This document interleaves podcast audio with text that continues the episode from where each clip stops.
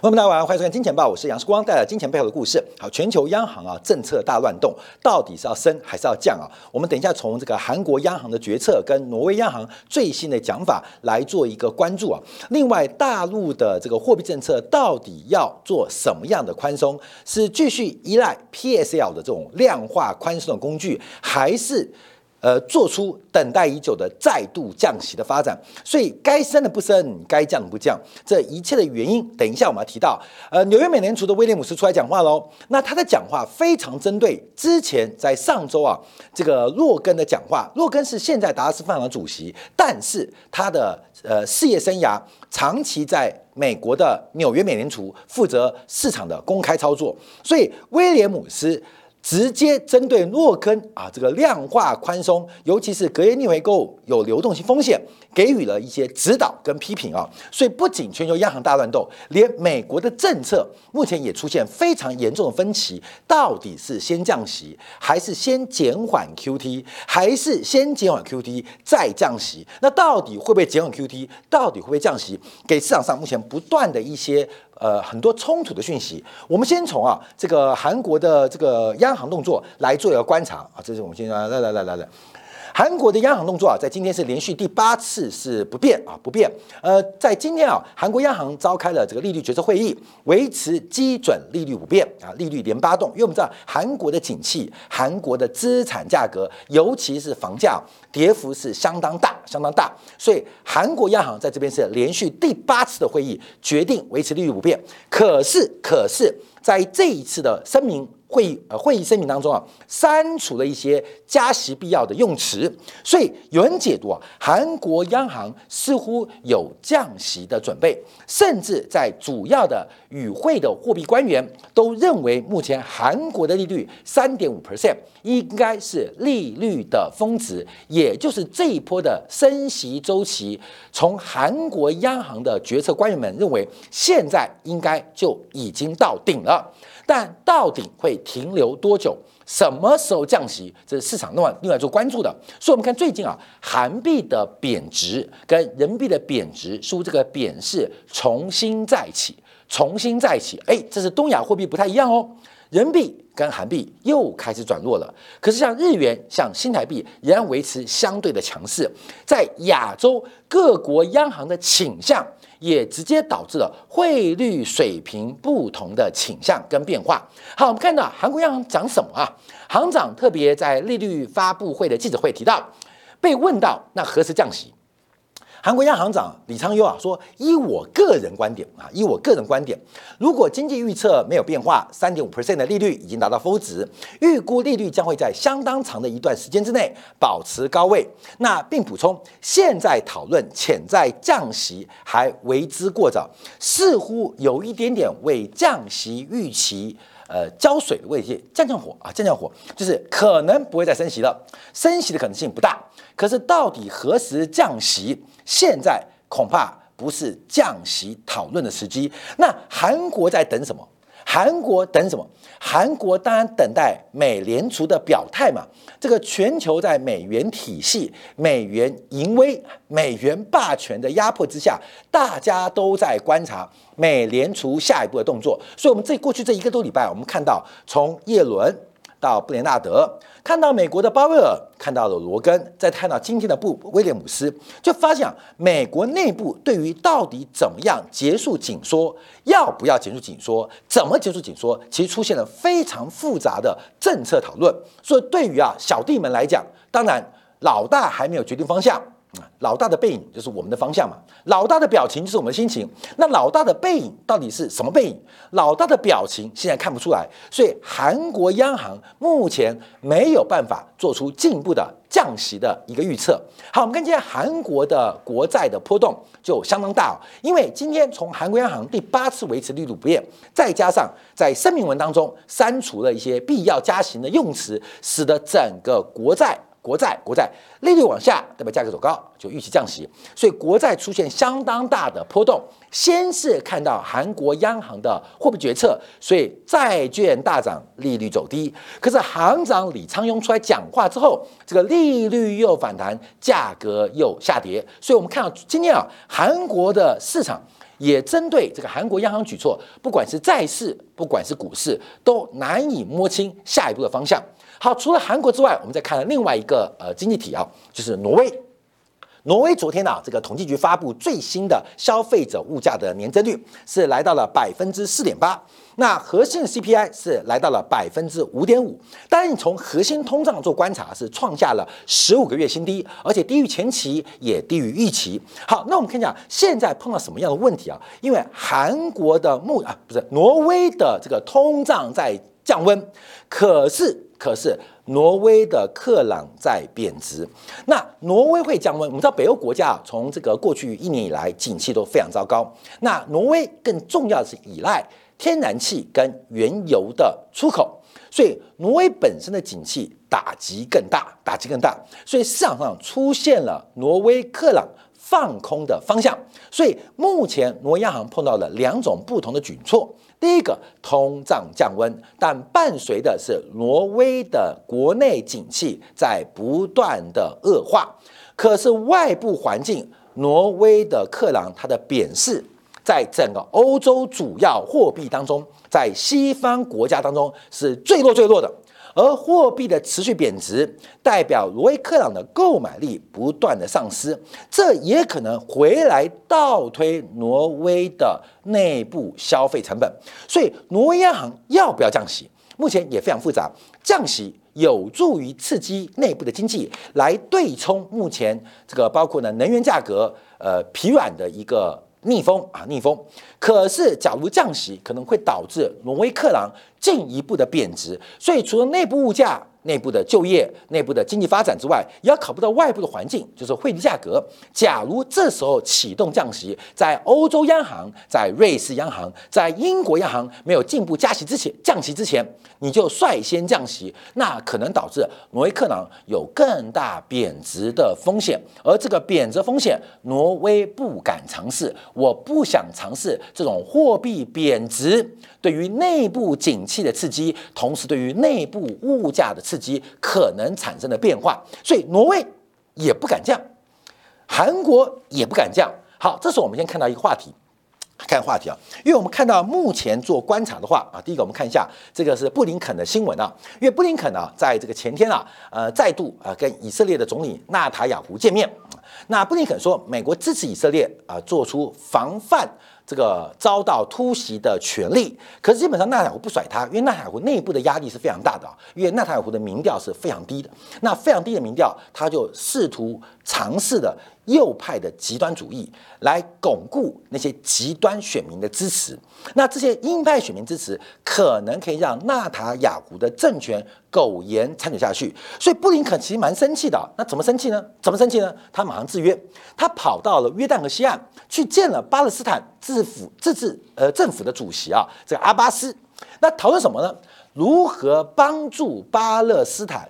正常的独立建国啊，这个这个动作就给纳塔尔胡打一巴掌了。你不听我的话，没关系，我隔天就去找巴勒斯坦，我就帮忙你独立建国。所以这个冲突啊，矛盾也是非常非常大。好，那我们看到另外黎黎巴嫩的真主党对于以色列的攻击跟骚扰是越演越烈。所以过去啊这几天节目，我们在不管在金钱报还今天敢提到，美国目前面对的不是通胀降温或失业率反弹的问题，同时要碰到美元的强跟弱，因为这跟美国财政的赤字融资有关。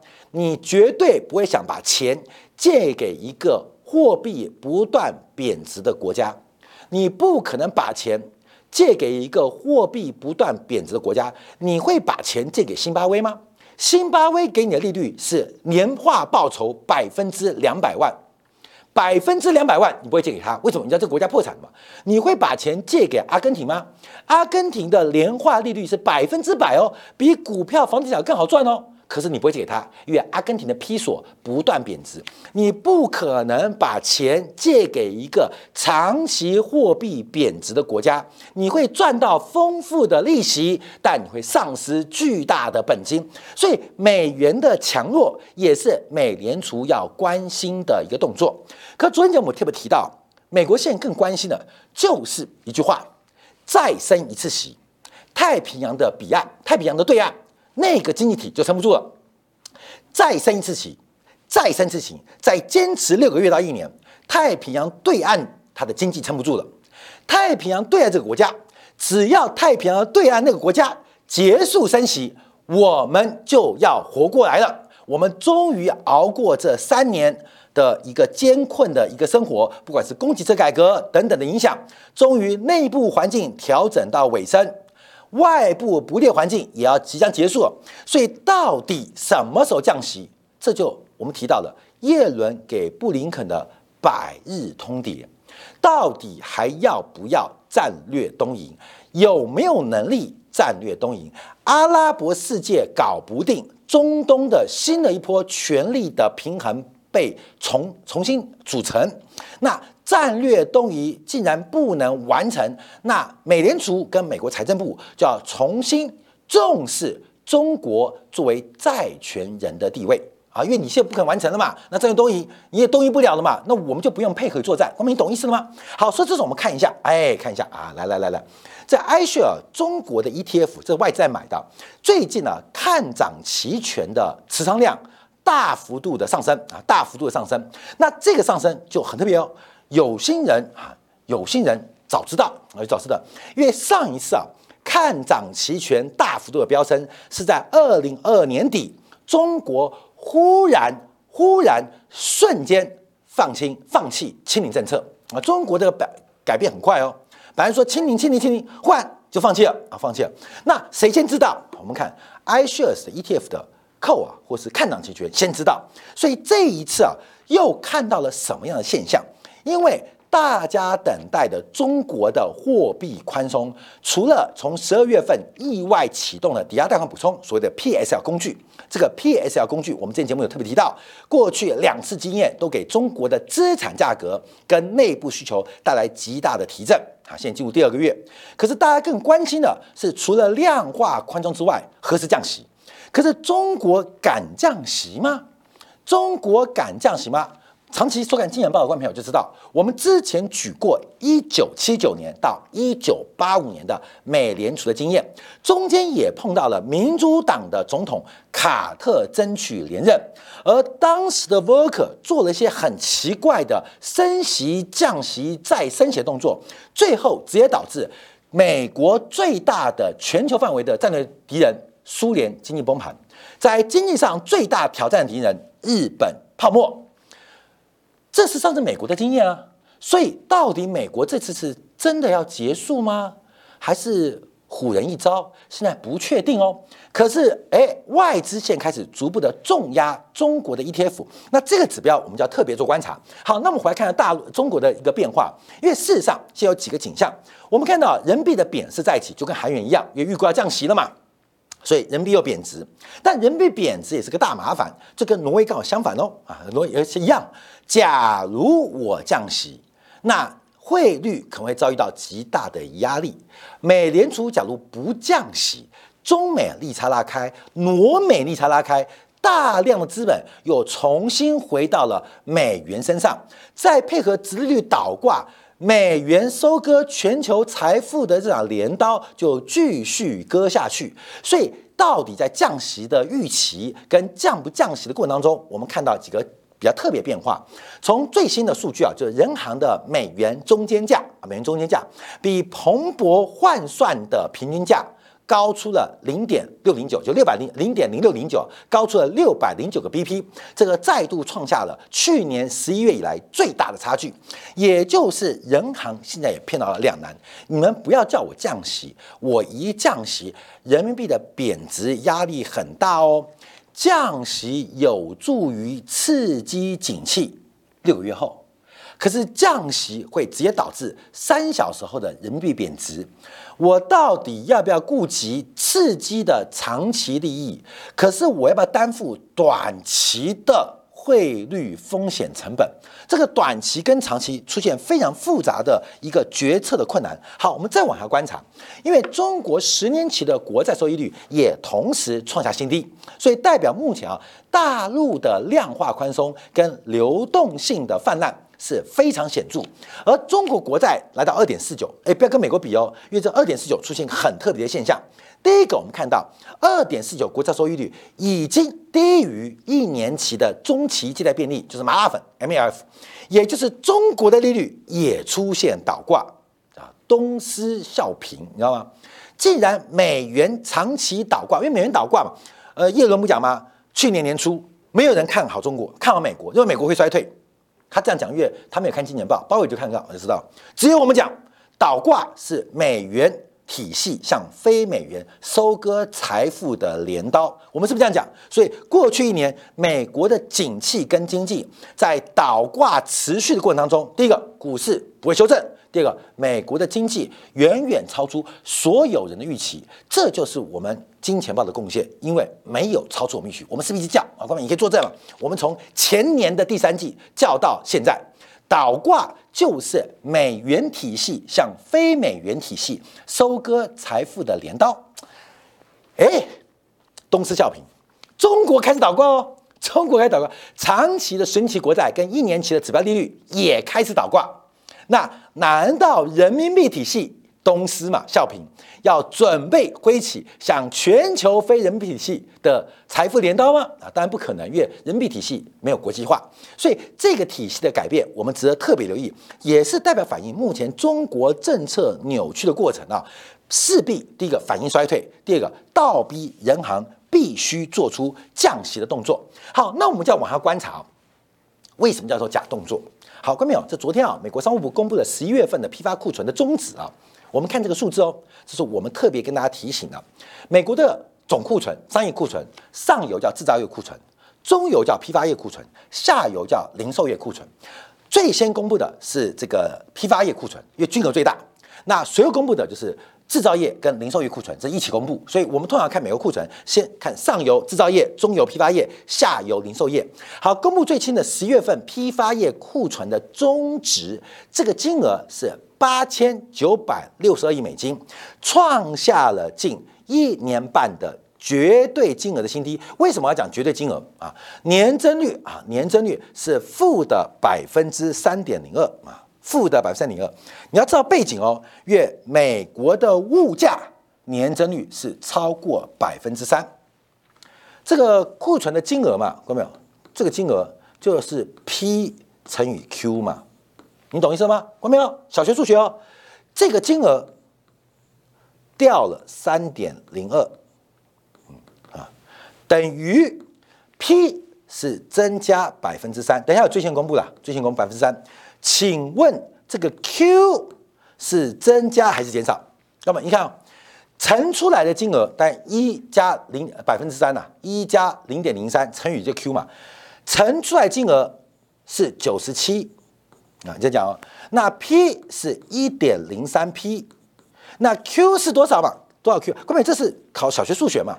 也就是在物价年增率超过百分之三的情况之下，整个批发库存的总金额不仅没有增加百分之三，还减少百分之三。大家懂意思吗？就是数量等级的下滑是非常显著的。好，各位朋友，怎么解读？怎么解读？人行的美国政策办研究办公室怎么解读？美国要降息，批发库存在大减。美国一降息，美国碰到降息，再加上库存回补的力道，那美国通胀就不就来了吗？我们的老师啊，人很多的这官员跟研究生啊，是从美国留学回来的。我们的老师现在美联储做官，他们有那么蠢的决策吗？库存即将见底。然后进行降息的刺激，美国经济是萧条吗？听说美国去年下半年第三季、第四季的 GDP 实质成长，一个是超过百分之四，接近百分之五，比中国还要快；另外一个是百分之二点二。美国没有萧条啊，美国的物价百分之三，在库存周期触底反弹的背景之下。美联储将进行史上第一次库存周期往上，用降息刺激，历史没见过，历史没见过，就是不会发生啊，不会发生啊，课本这样写。那新事情，每阳光太阳底下没有新鲜事啊，但不知道会干嘛，因为唯一一次发生的就是一九八一年，上一次这样做，苏联破产了，日本泡沫化了。所以人行能降息吗？因为怪怪的，一再翻课本，课本找不到；翻我们当时上学的笔记，老师到底怎么教？布雷纳德当教授怎么教我？当时叶伦在学校指导怎么指导我们？叶伦老公管二手车的，嗯，没有教到，不，每个都在研究，课本没写，笔记本没做。那老师怎么会说要降息呢？啊，大家开始打电话啊，呃，Skype 啊，谁没 Skype 的？呃呃，MSN 啊，MSN 啊，啊，现在基本上啊，Twitter 啊，Twitter 不在中国不能用啊，基本上呃，跟老师断联啊，跟好断联，所以每个人翻课本啊，因为怪怪的。那只有中国吗？挪威央行的官员有一半也是留学美国的，老师课本没写，我们做的笔记也没交啊啊，就头大了，要不要降息？韩国央行官员全部留美的。不管是凯因斯学派，还是这个货币学派，翻课本、翻笔记，老师没教，怎么可能在库存周期即将见底的情况之下，开始进行降息的刺激？光明，你懂什么意思吗？就是现在这个库存压得很低，随时要补库，补库存需求就会回升，再配合降息，变成大家来抢上上。供应不足的货，这是个很诡异的事情哦。好，我们再看一下这个库存周期的问题啊。好，关淼，这个金额，我们刚刚讲的是批发库存金额，我们看一下库存的消费。那库存的消费啊，基本上这个消费就变成零售业的库存嘛。那库存的消费减不减？减。月增率是负的零点零二啊，这已经要用放大镜看了。年增率还是正值，正的零点四六。所以我们可以看到。还在消费，年增率是正值，可库存减的速度是非常非常的快，非常非常快，尤其高价库存正在快速的消耗殆尽。所以，我们再看这张图，好，各位，我们来看一下，就是库销比，库销比，因为现在除了零售商之外啊，从制造业再到批发业都接近历史最低的水平。你去想象哦，一旦降息，第一个。房地产要回来了嘛？因为房地产现在救不回来，原因就是有行无市，就是因为利率太高嘛，置换的成本太高。哎，观众要注意到，因为美国啊，因为税收的关系啊，美国人基本上是不太会把钱摆在房地产身上，因为先不管财务成本哦，光是房产税最起码一 percent 起跳，光是这种社区就所谓台湾的管理费啦，小区维护费。动辄零点三到零点五，也就是美国房子先不管利息，光是房产税加上一些管理费或小区维护费，都接近百分之二。再配合现在百分之六到百分之七的年利率基准利率哦，还看个别贷款人的的这个加点，买一个房子要付百分之十。你买四十万美金，你买四万美金，先不管本金、利息、房产税加所谓的管理费，就要四万美金。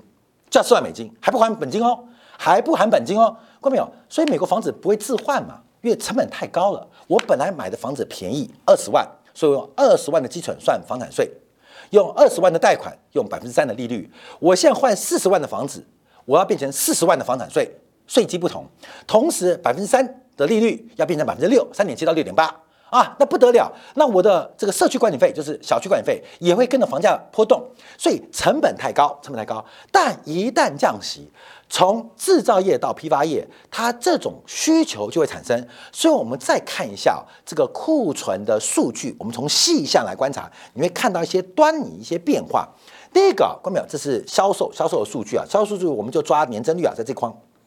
啊，这个这是年增率这一框啊，年增率框，我们再看一下，这是这个呃库存金额的年增率啊，在这这框啊，在这框啊，在这框。那这边是库销比啊，这边库销比，我们先比较，一个是十一月跟十月比，十一月跟十月比就是同月比啊，就是是月月比。那这边是二零二年的十一月，这边是年率啊，年率啊，光买年率。所以我们看到很多数据啊，第一个以批发业库存从。上个月啊十月份的一点三五倍降到一点三四倍，跟去年前年同期比，从一点三九倍掉到了一点三四倍啊。这图有点小，你在我们赖的群组当中可以搜寻得到啊，搜寻得到。那我们再从细项做观察，第一个，最近美国汽车业真的不太好，汽车业不太好，汽车业库销比终于从一点八四倍降到一点七八倍，可是显著高于前年的一点七一倍。啊，这是汽车业哦，所以汽车业的库存目前不是晶片过剩吗？现在库存呃，汽车晶片卖不动吗？可是我们看几个比较悲观产业哦，什么产业？就是房地产、家具、木材等等。你要注意哦，以家具为例啊，以家具为例啊，这太太杂了。家具的库销比已经从上十月份的一点七十倍降到一点七倍，甚至跟前年同期相比，从一点九一倍已经降到一点七倍。你像以木材啊这些建材做观察，不仅十月比十月低，而且显著低于前年数据。所以美国有很多产业正在快速的被动去库存。好，现在美国的库存周期，我们讲库存周期这个阶段吗？这边是主动加库存，这边是被动加库存，这边是主动去库存，这边是被动去库存，这边是主动加库存，就到这边了。